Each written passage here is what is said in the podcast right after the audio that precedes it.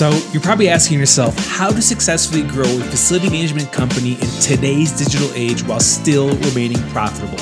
You know that marketing should probably be in the mix, but you may not know the best approach, the newest strategies, or which digital platforms market on. So, how do you use marketing to grow your FM business today?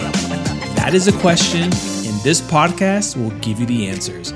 My name is Javier Lozano Jr., and welcome to the Facility Management Marketing Podcast. What's going on, everyone? Welcome to another episode. This is going to be another short and sweet episode. Um, there's a handful of things I've been wanting to kind of cover, and I'm like, these would be good, um, like tidbits of advice and, and like just bite sized things, all right? So, this is a post that was uh, posted by uh, a guy named Russell Brunson, and he's a marketing expert that I've been following for since what 2015 2016 maybe 2017 15 16 i think is about the time when i've been following him. And he's been around for quite some time. He's got a company called clickfunnels. Um, he's learned from some og's uh, on copywriting and, and marketing and, and direct response and he's very intelligent. And then every now and then he'll post something that's just very simple one sentence and that's it. And then when you see that one sentence you're like shit man that was gold. And so here's something that's you know to consider. If you change your bait, you'll change your customer. All right. So say that one more time. If you change your bait, you'll change your customer. So, are you not thrilled with the kind of customers that you're getting in your company? Are you like, man, like these customers are kind of like, you know, whiny and they're very demanding and they want this and they want that and, and it's this, that, and the other?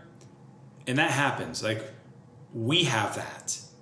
Okay, like at Wrapmate, we experience that not all the time. We've got now we at this moment we have probably a customer that takes that takes the takes the cake.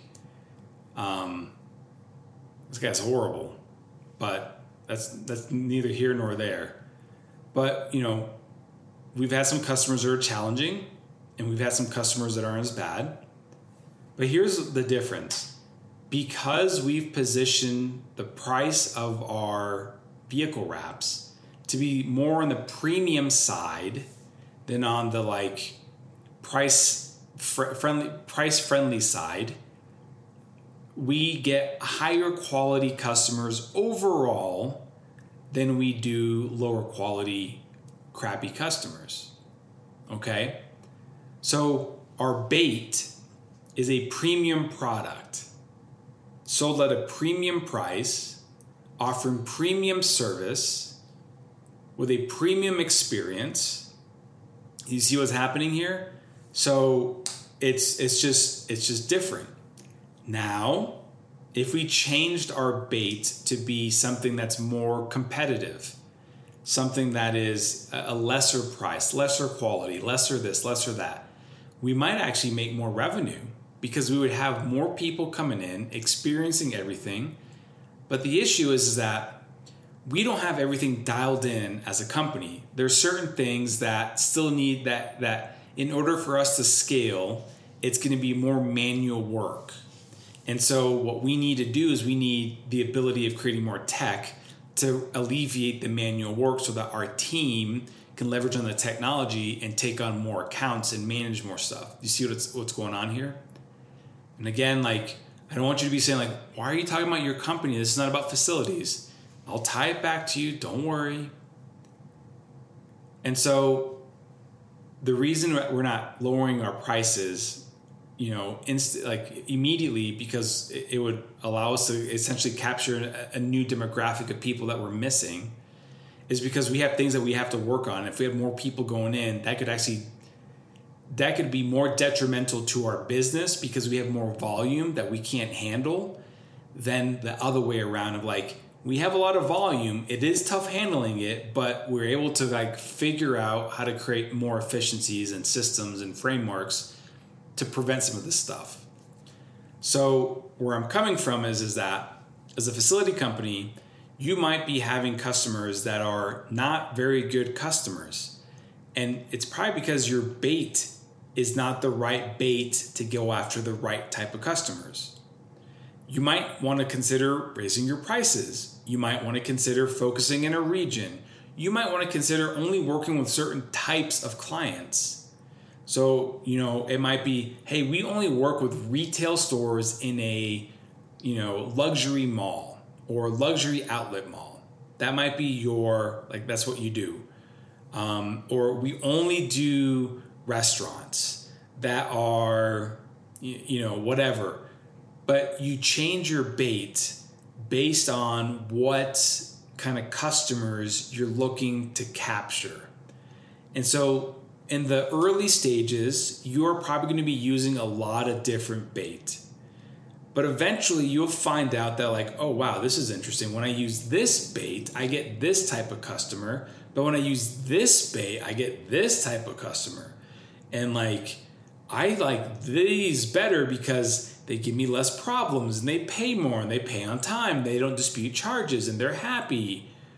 Let's keep doubling down on this new bait that we just discovered because it's giving our team a better experience to handle them and it's not like like inundating and putting too much weight on our team because they can't work on the other customers that need also that also need help um, because they're they're not 100% focused on these really picky customers. You see what's going on here?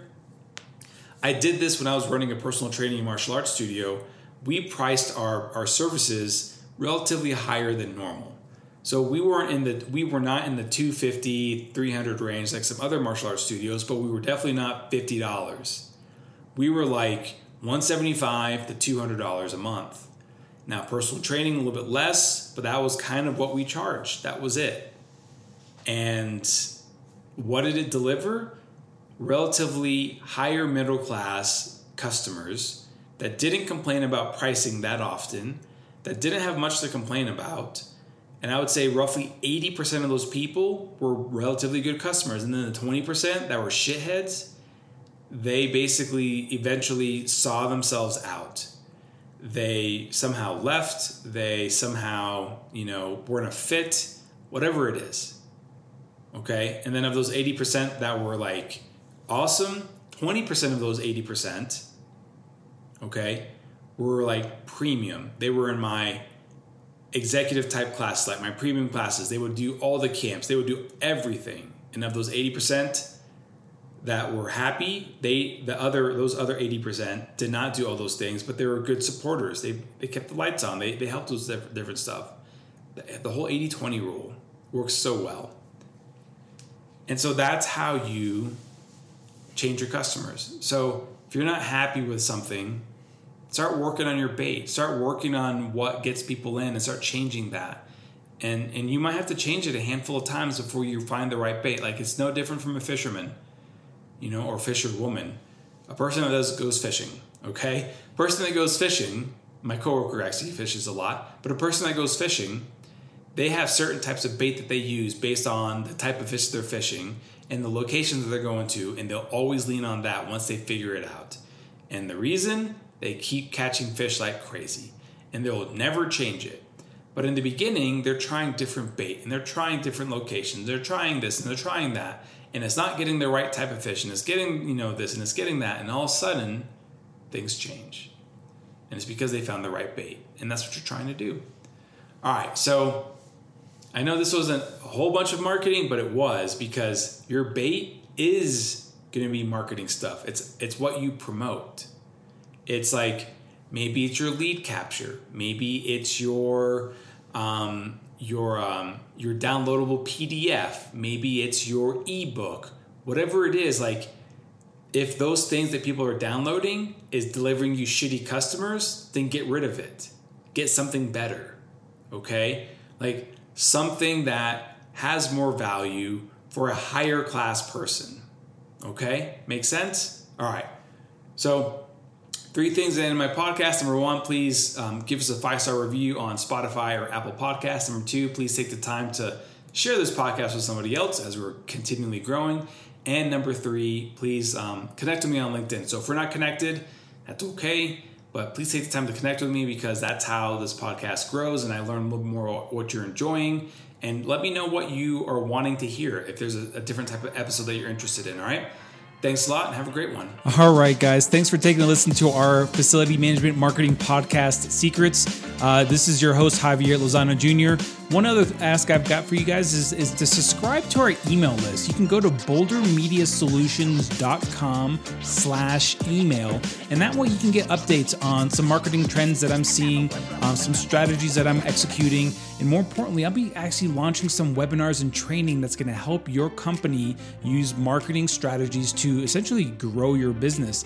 Uh, we'll be doing some training, uh, offering some courses, that sort of stuff. So you can always unsubscribe to that email list. It's no big deal. It's not going to hurt my feelings. This is more for facility managers, sorry, facility management companies that want to grow their business by using marketing. All right, guys, thanks a lot and have a great one.